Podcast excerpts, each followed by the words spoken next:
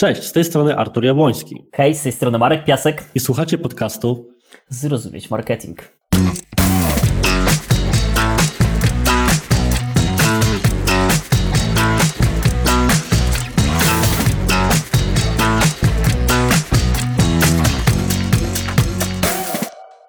Bum, udało się. Także kolejne piękne nagranie czołówki. Po prostu jesteśmy w tym coraz lepsi. Witamy Was w podcaście Zrozumieć Marketing, jak to Marek pięknie przedstawił. Jest to podcast, który dwóch prowadzących zawsze ma jakiś temat główny, a finalnie kończy rozmawiając o czymś innym, bo tak to troszkę od zaplecza wygląda. Zawsze sobie z Markiem mówimy, słuchaj Marko tutaj, słuchaj, pogadamy sobie tym razem o tym i tym razem naprawdę się trzymamy tak. tematu. A potem tak. Marek powie jakąś interesującą myśl, i ja zawsze e, od tego się odbiję i kurczę, kończymy mówiąc o czymś zupełnie czymś innym. To jest wielki problem, kiedy trzeba przygotować temat odcinka, który trzeba wówczas wkleić na przykład w Apple Podcast albo gdziekolwiek, gdzie zachęcamy, żebyście nas subskrybowali i recenzowali, bo dzięki temu podłe algorytmy zwyciężymy i będziemy bardziej widoczni. Dzisiejszym tematem jest co, Marku? Powiedz mi proszę. Dzisiaj będziemy rozmawiali o personach zakupowych. Tak jest. I w tym kontekście mam dla Ciebie pytanie otwierające. Myślę, że pytanie, które chodzi po głowie wszystkim, kiedy na tym samym etapie są. Kiedy projektujesz swoją kampanię, to jakie jest najważniejsze pytanie związane z grupą docelową, które sobie wówczas zadajesz i od którego zaczynasz cały proces rozmyślania nad tym tematem? To jest bardzo podobne pytanie, jak te, które umieściliśmy w książce Zrozumieć Marketing, czyli kto, po co i dlaczego ktoś chciałby kupić mój produkt. Okej, okay. i jak na to pytanie odpowiedzieć? Równie krótko mam odpowiedzieć jak wcześniej.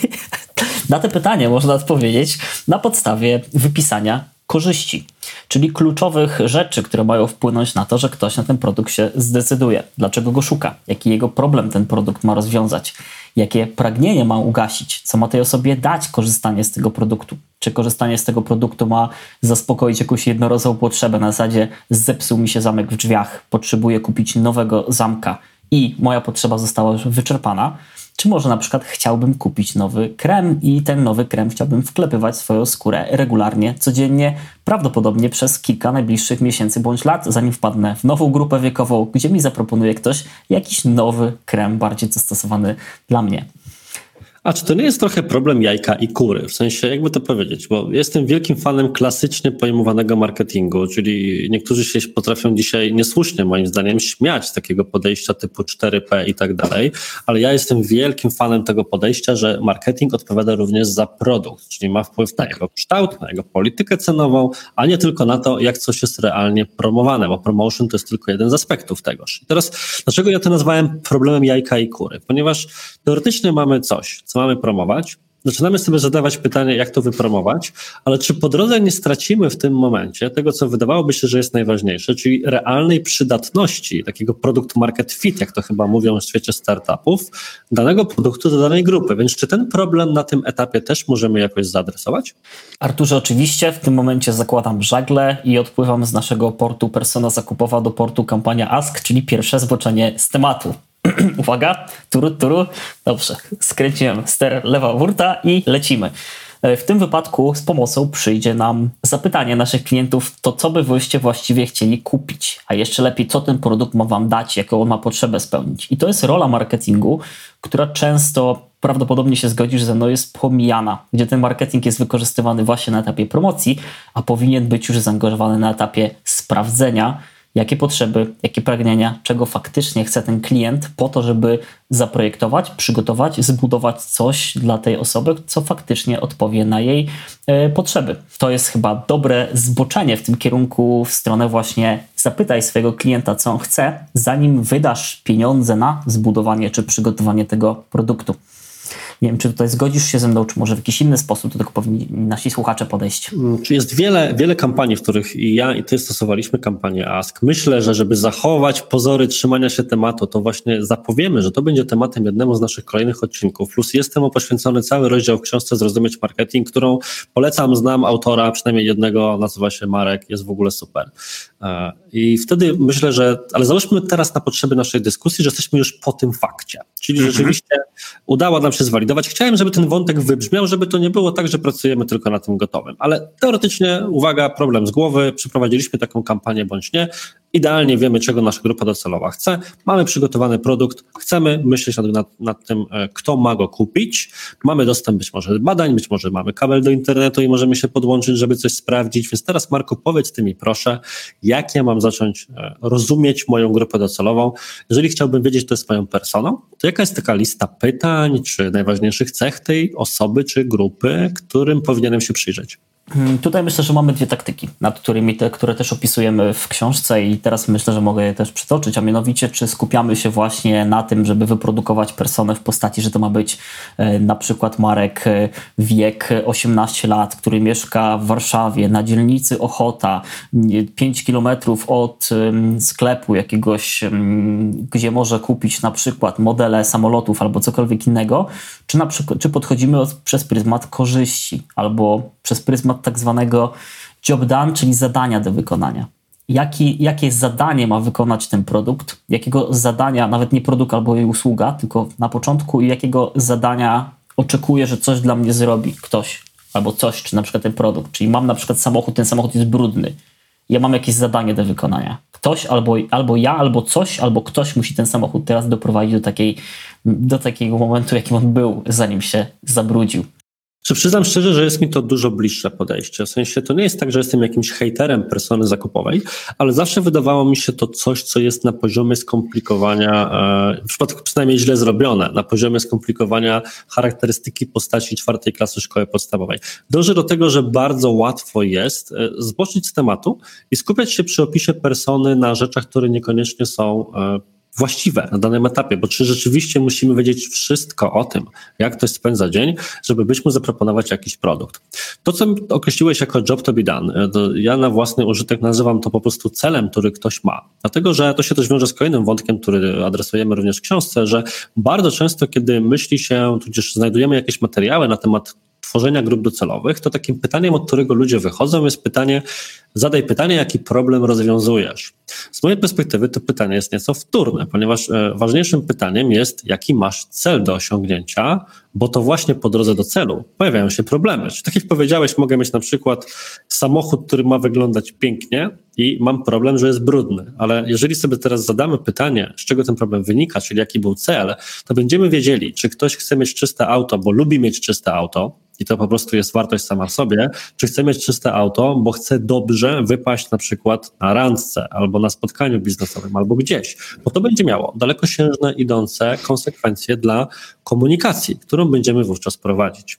A innym takim wątkiem jeszcze w kontekście grupy docelowej i który już na tym etapie powinien być moim zdaniem zaadresowany, to jest wątek tego, e, jakiego typu kupującego mamy przed sobą. Czyli czy to jest osoba, która kupuje dany produkt pierwszy raz, czy to jest może osoba, która jest już wyjadaczem w tej branży, w tej niszy i de facto nie ma argumentu sprzedażowego, z którym by się nie spotkała? Jak wówczas poradzić sobie z planowaniem komunikacji pod takich ludzi, Marek? Jaki miałbyś pomysł? Wow, bardzo ciekawe pytanie. Zaskoczyło mnie, mm, w jaki sposób na nie odpowiedzieć. Myślę, że to, co bym zrobił w pierwszej kolejności, to bym się zastanowił, czy to jest produkt nowy, czy to jest może modyfikacja obecnego produktu, albo czy ten klient, który ma kupić ten produkt, kupował ode mnie coś wcześniej. Jeżeli mam tą komfortową sytuację, że firma, dla której pracuję, bądź firma, którą prowadzę, czy którą obsługuję, mm, sprzedała już podobne produkty komuś, no to w pierwszej kolejności bym przeanalizował klientów, których mamy w systemie i nie wymyślał koło od nowa, tylko skupił się w poszukaniu jakichś cech wspólnych u nich, które są. Na przykład, jeżeli bym chciał sprzedać nowy aparat ortodontyczny, którego instalacja nie, nie wymaga wiercenia się w zęby, zakładania tych e, drutów i mm, przykręcania tych drutów raz na miesiąc, gdzie możemy tylko przy okazji pić zupki, a chciałbym na przykład sprzedawać takie odlewane wkładki, no to musiałbym wytworzyć nową potrzebę, obalić tam inne rzeczy, postawić na różne rzeczy. Na początku bym zobaczył, czy, dlaczego ci wcześniejsi klienci się na coś decydowali. Jeżeli nie miałbym takiej komfortowej sytuacji, zaczynam od zera, totalny nowy rynek, albo stwierdziłem któregoś razu, że chcę być multi, ultra milionerem i wypuszczę jakiś turbo fajny produkt fantastyczny, którego, który mi się podoba, to zanim jeszcze zacznę go budować i, i angażować się w niego czasowo i kas, kasowo, to muszę sprawdzić, czy on by się komuś jeszcze innemu spodobał. Czyli czy są na rynku jakieś inne produkty i usługi, które są podobne do tego, co ja mam. Jeżeli tak, to w książce wskazujemy jako świetne miejsce poszukiwania informacji, m.in. recenzje produktów, opinie udzielane, gdzie możemy zobaczyć, co komuś zabrakło w jakimś produkcie, który e, sprzedaje. Mm, myślę, że w takim kierunku mogliśmy pójść. Jest jeszcze kilka innych czynników. Nie wiem, jak szeroko mam na ten temat pokryć. Tutaj bym chętnie odbił to pytanie teraz w Twoją stronę. Czy to, co powiedziałem, Ty się z tym zgadasz? Jeżeli tak, to czy byś dołożył coś jeszcze do tego? A jeżeli nie, to w jaki sposób byś to zmodyfikował? Mam jeszcze dwa wątki, które myślę, że bym dodał. Pierwsza sprawa to jest właśnie umiejętność zrozumienia, e, na którym etapie procesu zakupowego jest człowiek, ponieważ osoba, która nigdy nie zetknęła się z produktem danej kategorii, ona będzie miała inne kryteria decyzyjne niż osoba, która coś takiego będzie miała. Czyli na przykład ja, jeżeli nie będę znał się na garniturach, to nie będę wiedział, jakie pytania w Google bądź sprzedawcy zadać. Więc próba później sprzedawania mi od razu na dzień dobry czegoś, że jest to z wełny merino wysokoskrętnej, coś tam, coś tam, niekoniecznie się powiedzie, bo owszem, ja mogę mieć aspirację, żeby stwierdzić, aha, jakaś super wełna, ale z drugiej strony może być, a co mnie obchodzi jaka wełna, bo jestem klientem nieuświadomionym. Więc to jest to pierwsze rozdzielenie, o którym się często zapomina. I przygotowuje się jeden typ komunikacji, jak to ładnie mówią anglosasi, one size fits all, że wszystko ma być idealnie, a jak jest do wszystkiego, no to jest do niczego. A drugi wątek, który myślę, że warto by e, jeszcze zadresować w takim kontekście, to jest, czy my de facto będziemy e, tę grupę musieli właśnie edukować, ale czy będziemy jej od razu sprzedawać? Co mam na myśli? W sensie w książce pojawia się taka kategoria, z której jestem dumny, że udało nam się tak zgrabnie ująć, że istnieje, istnieją dwa rodzaje działań e, komunikacyjnych w kontekście grupy docelowej. I są to działania typu przekonywanie przekonanych i przekonywanie nieprzekonanych. Czy pamiętasz, Marko, o co chodziło i możesz nam to tutaj i słuchaczom przybliżyć? E, pamiętam też, pamiętam jak e, czytywaliśmy książkę bezpośrednio przed drukiem, to też e, uśmiechnąłem się nad tym punkcie, bo uważam, że to jest jeden z takich no, bardzo mocnych części tej, tej pozycji. Mm, w jaki sposób się do tego odnieść? Najchętniej oczywiście mój zamysł marketingowo-sprzedażowy w tym momencie by odesłał słuchacza do książki, na zasadzie wejść na stronę tutaj i kup teraz i dowiesz się tam, tam w środku, ale nie będę taki i też się do tego odniosę. Jak wcześniej wspomniałeś, mamy tak naprawdę dwa, dwie typy osób. Przekonywanie nieprzekonanych i przekonanie tych, którzy zostali przekonani. W momencie, w którym mamy przekonać nieprzekonanych, to budujemy produkt, czy usługę, czy chęć posiadania czegoś, albo zastanowienie się w świadomość, czy rozważenie tego, że coś jest nam potrzebne, trochę na pryzmacie mm, braku wcześniejszego doświadczenia z danym produktem. To jest ma i swoje plusy i minusy. Z plusem jest takim, że ktoś prawdopodobnie jeszcze nie został skrzywdzony przez konkurencję czyli decydując się na to rozwiązanie, nie został rozczarowany. Minusem natomiast jest to, że nie wie po co jest tu potrzebne. Czyli gdybyśmy mieszkali gdzieś na prerii, cofamy się w czasie z XIX wiek, dziki zachód, podbijamy, e, kolonizujemy Oregon i te różne inne piękne miejsca w Stanach Zjednoczonych i naszym codziennym rytuałem jest wychodzenie do szaleciku, który znajduje się poza domem. O ile w w czasie letnim nie ma z tym problemu, to w czasie zimowym ten problem jest. I teraz byśmy komuś, kto dysponował tylko do tej pory dziurą w ziemi, chcieli sprzedać podgrzewaną deskę, która dodatkowo jeszcze ma funkcję mycia. Tam taki kranik atakuje nas cieplutkim źródłem wody i wszelkimi różnymi doznaniami. I teraz e, taka osoba, w jakim stopniu ona już jest może być, prawdopodobnie ona będzie już bardziej przekonana do tego, że ta dziura w ziemi jest ok, ale może być nie, i do sposobu rozwiązania jej, jej, problemu, ale może być nie do końca przekonana do tego innej formy, którą chcemy jej zaproponować. Nie wiem, czy tutaj zbyt daleko się nie zagalopowałem w tematyce. Jest, jest to przykład, e, ja to widzę. E, niestety ja to widzę. Pociągniesz? I jak to mówią, Dalej? E, tak, tak, jak to mówią, szkoda, że Państwo to widzą, parafrazując jednego, jednego z komentatorów. Znaczy, zróbmy to może na odrobinę prostszym przykładzie. W sensie, załóżmy, że mamy taki problem, że chcemy schudnąć. Ale inaczej, wyjdźmy od perspektywy marketera. Marketer, który ma za zadanie sprzedać treningi personalne, jakiejś osobie. I mhm. teraz e, w momencie, w którym ktoś jest już przekonany do idei treningów personalnych, to nie ma z tym żadnego problemu. Takiej osobie wystarczy reklama typu kup pan trening, tu jest trener i taka komunikacja do grupy docelowej skupia się wówczas na przewagach czy zaletach tego konkretnego trenera. Warto ćwiczyć z trenerem X, gdyż ponieważ ma on takie, takie kursy, taką, taką wiedzę, tyle osobom pomógł i tak dalej. Natomiast będą jeszcze, będzie jeszcze przekonywanie nieprzekonanych i będą osoby, które po pierwsze albo jeszcze są przed decyzją, że tak naprawdę potrzebują tych treningów i wówczas musimy im powiedzieć, hej, zdrowe ciele, zdrowym duch i tak dalej, w ogóle przekonać ich do samej idei trenowania, a nie do naszego konkretnego trenera.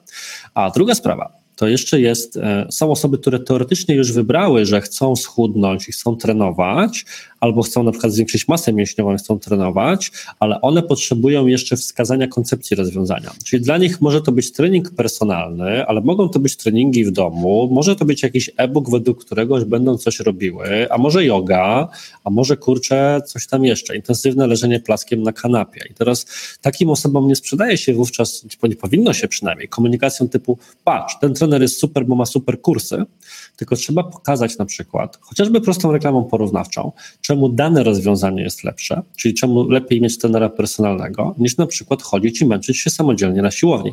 Pamiętam, jak jeszcze siłownie były otwarte, haha, nagrywamy to w pandemii, może ktoś już słucha tego w przyszłości, w czasach, gdy jej nie ma. E, cieszymy się bardzo Twoim szczęściem, anonimowy słuchaczu. I pamiętam, że wchodziłem do tej jednej ze siłowni w Bydgoszczy, gdzie wówczas mieszkałem, tam był taki napis, możesz zrobić z trenerem w miesiąc coś, albo możesz to zrobić sam w 6 miesięcy. Co było trochę skrótem właśnie do tego typu komunikacji.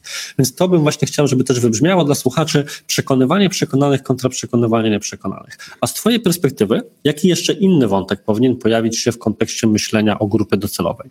E, uzupełniłbym to o wątek e, i nawiązanie do lejka i etapów lejka, czyli element, o którym wspomniałeś, będzie prawdopodobnie umieszczony na zasadzie zbudowania świadomości, czyli po co, jakie są możliwe sposoby rozwiązania mojego problemu. Możesz ćwiczyć w domu, możesz pójść pobiegać, możesz ćwiczyć z trenerem personalnym, możesz kupić karnet na siłownię, możesz kupić jakiś cudowny, działający na zasadzie elektrycznych impulsów pas, który spowoduje, że będziesz e, mistrzem świata i okolic za okres e, kilku miesięcy jego stosowania. Potem mamy etap rozważania, więc e, też przygotowywałbym sobie odniesienie do tej persony na etapie też rodzaju flejka, czyli jakie typy tych person, jakie typy tych klientów, jakie typy właśnie um, tych przekonanych i nieprzekonanych rozbiłbym jeszcze właśnie na etapie, że muszę zbudować świadomość, potem mam osoby właśnie, które rozważają, czy ten trener, czy nie inny, czy takie, które już są przekonane, ale trzeba ich przekonać do konkretnej osoby, do, do konkretnej, mm, do, do konkretnego trenera, którego usługi chcemy sprzedać. Uzupełniłbym to o listę trochę taki pas z amunicją, gdzie miałbym wypisane korzyści. Czyli jeżeli już wiem, że muszę przekonywać nieprzekonanego albo przekonać przekonanego, to przygotowałbym różną listę korzyści w odniesieniu do informacji, które uzyskałem w czasie zadanej, e, z wykonanej kampanii Ask, czyli zadałem im na przykład pytania, które między innymi słuchacze mogą znaleźć na dołączaniu do naszej grupy na Facebooku Zrozumieć Marketing, gdzie w momencie dołączenia do naszej grupy zadajemy im trzy pytania dotyczące mm, elementów, które wpływają później na to, że lepiej rozumiemy tą grupę docelową marketerów i przedsiębiorców, którzy chcą się nauczyć e, marketingu i dysponujemy faktycznymi pytaniami, hej, tego potrzebuję, to by mi pomogło, mam taki problem, stoję przed takim wyzwaniem i projektując produkty możemy odnieść się do tych korzyści. Zawsze mi tego brakowało w takiej tradycyjnym sposobie wprowadzania produktów e, nie w firmach e, wielkości korporacji, bo tam jest to przygotowane. Powiedziałbym nawet, że może trochę zbyt długo rozciągnięte w czasie w przypadku niektórych linii, ale to jest e, moje tylko zdanie z pryzmatu na razie mojego doświadczenia, które jeszcze nie jest tak bogate jak prezesów wielu korporacji, którymi mm, zarządzają. Ale właśnie te, ten brak w postaci tego, że czasami mamy jakiś mniejszy produkt. Na przykład chcemy wyprodukować mydło dla naszych potencjalnych klientów. I świetny przykład, który wspomniałeś o samochodzie czy y, o garniturze. Te korzyści będą zupełnie inne dla rodzaju klientów klienta, który jest. Kto inny chce, inne możemy wydać na garnitur 1000 zł, możemy wydać 500, możemy wydać kilkadziesiąt tysięcy. Możemy kupić szare mydło, które wykona swoją pracę za kwotę określonych kilku złotych, a możemy zdecydować się na zakup mydła jakiegoś zapachowego, handmade, stworzonego przez znanego influencera bądź influencerkę za kwotę na przykład 50 zł. To i to jest mydło, to i to pachnie w jakiś sposób, to i to myje, ale tu masz zupełnie inne doświadczenie, które możemy porównać prawdopodobnie do zakupu torby e, Chanel, czy na przykład jakiegoś e, perfumu jakiejś marki premium, bądź myślę, że znanej marki modowej, która sprzedaje za kilka tysięcy złotych saszetki, albo właściwie za kilka tysięcy euro bardziej saszetki. I kto inny będzie oczekiwać saszetki za kilka tysięcy euro, chcąc pokazać swój status społeczny, a kto inny będzie chciał kupić ją za 20 złotych po to, żeby umieścić w niej klucze bądź e, portfel. Tak, i myślę, że ja bym to jeszcze uzupełnił o ostatni wątek z mojej strony, bo być może ty będziesz chciał coś jeszcze dodać, czyli korzyści są mega ważne i zawsze mnie fascynuje wręcz, jak wiele osób myli cechy z korzyściami, albo przynajmniej jak łatwo jest zacząć myśleć o cechach produktu jako o jego korzyściach, bo długo się nad nim pracuje i jest się do niego przywiązanym, ale to też być może temat na inny odcinek. Natomiast ja uważam, że e, obiekcje to nowe korzyści, nawiązując do znanego powiedzenia wiadomo jakiego, ponieważ e, kiedy ja myślę o swojej grupy docelowej i jeszcze o produkcie i jego komunikacji, bo te dwie rzeczy nierozerwalnie się ze sobą łączą, to przeważnie wychodzę od pytania, dlaczego ktoś miałby danej rzeczy nie kupić. Mhm. Na wielu landing page'ach można znaleźć już i to mnie zawsze niesamowicie cieszy, e, taką sekcję, którą nazwałbym takie właśnie wrogie pytania typu, a co jeżeli coś tam, a co jeżeli coś tam, czyli dużo możemy oczywiście dowiedzieć się myśląc o tym, jakie korzyści ktoś odniesie, ale wiele na temat tego, do kogo produkt jest, albo mm, kto może z produktu nie chcieć skorzystać, możemy się dowiedzieć, kiedy zastanowimy się, spróbujemy storpedować własny pomysł, sfalsyfikować go nieco, czyli poszukać tych powodów, dla którego ktoś miałby ich nie kupić. Czyli na przykład podstawową rzeczą, która przyjdzie do głowy każdemu, że bo jest za drogo. Natomiast, hmm, umówmy się, sam fakt ceny jeszcze nie jest e, najważniejszy. Poza tym to, że przemilczymy dany argument jeszcze nie oznacza, że będzie po sprawie. Bo dużo osób wychodzi z założenia, że przecież ja nie będę pisał o tym, że mój produkt może być dla kogoś drogi, bo w tym momencie odstraszę tych ludzi.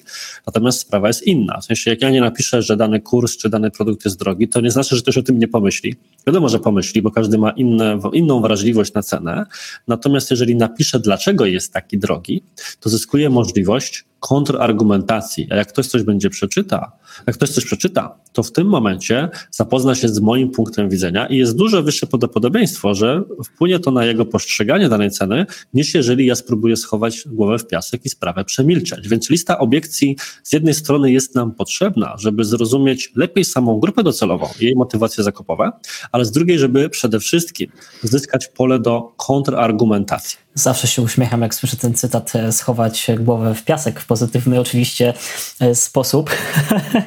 Argument dla kontry, kontrargumentację. Dlaczego ktoś ma nie kupić? To myślę, że jest najczęściej pomijane pytanie, chyba jeszcze rzadziej niż inne rzeczy, które uznaliśmy już za często pomijane w przypadku marketingu i gdyby słuchacz wprowadził takie pytanie do prowadzonej przez siebie kampanii albo, kampanii albo procesu projektowania, to myślę, że miałby znacznie lepsze rezultaty.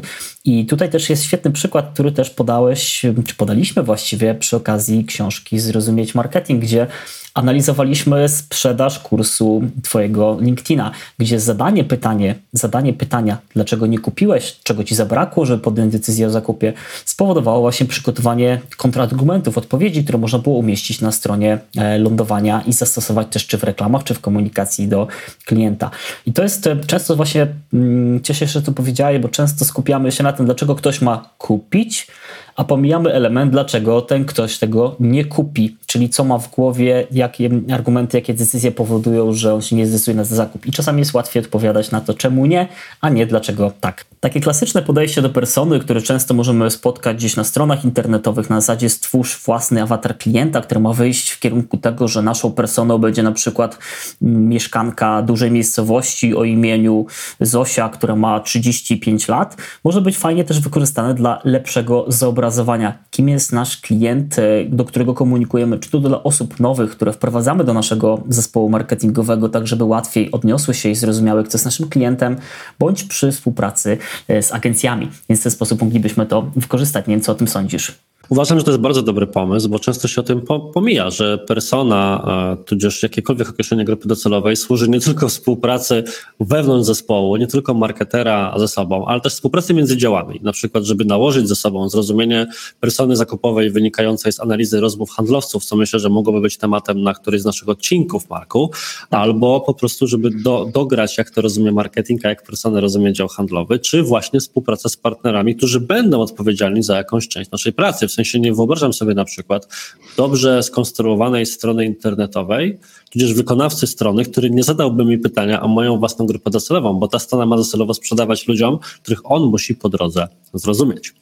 Więc myślę, że Pokryliśmy naprawdę wiele wątków, jeżeli chodzi o sposób rozumienia grupy docelowej. Jak zwykle okazuje się, że od najprostszego pytania, kto jest Twoją grupą docelową, można dojść do wielu kolejnych pytań i pytań dotyczących tych pytań oraz bardzo wielu wątków jeszcze innych. I okazuje się, że proste pytania, skomplikowane odpowiedzi to będzie trochę myśl przewodnia naszego podcastu. Z mojej strony jest to wszystko, natomiast myślę, że Marek chętnie powie, co byśmy chcieli, żeby wszyscy słuchający teraz zrobili. Drodzy słuchacze, drogi słuchaczu, zapraszamy na stronę internetową www.zrozumieć-marketing.pl i zapraszam do zamówienia książki, nad którą pilnie pracowaliśmy przez kilka ostatnich miesięcy z moim rozmówcą Arturem Jabłońskim. Serdecznie zapraszam, jeżeli nie macie jeszcze swojego egzemplarza, zamówcie, przeczytajcie i dajcie nam znać, co sądzicie po lekturze. I bardzo dziękujemy za wysłuchanie kolejnego odcinka. Zapraszamy do kolejnego za tydzień którym poświęcimy prawdopodobnie ponownie tematowi, który tym razem udało nam się mocno, mocno trzymać. Także kto wie, raz dryfujemy, a raz trzymamy się ściśle tego, co wyznaczyliśmy. Co będzie za tydzień, czas pokaże. Dziękujemy za uwagę. Z tej strony Artur Jabłoński i Marek Call to Action Piasek. Dobrego dnia. Do zobaczenia.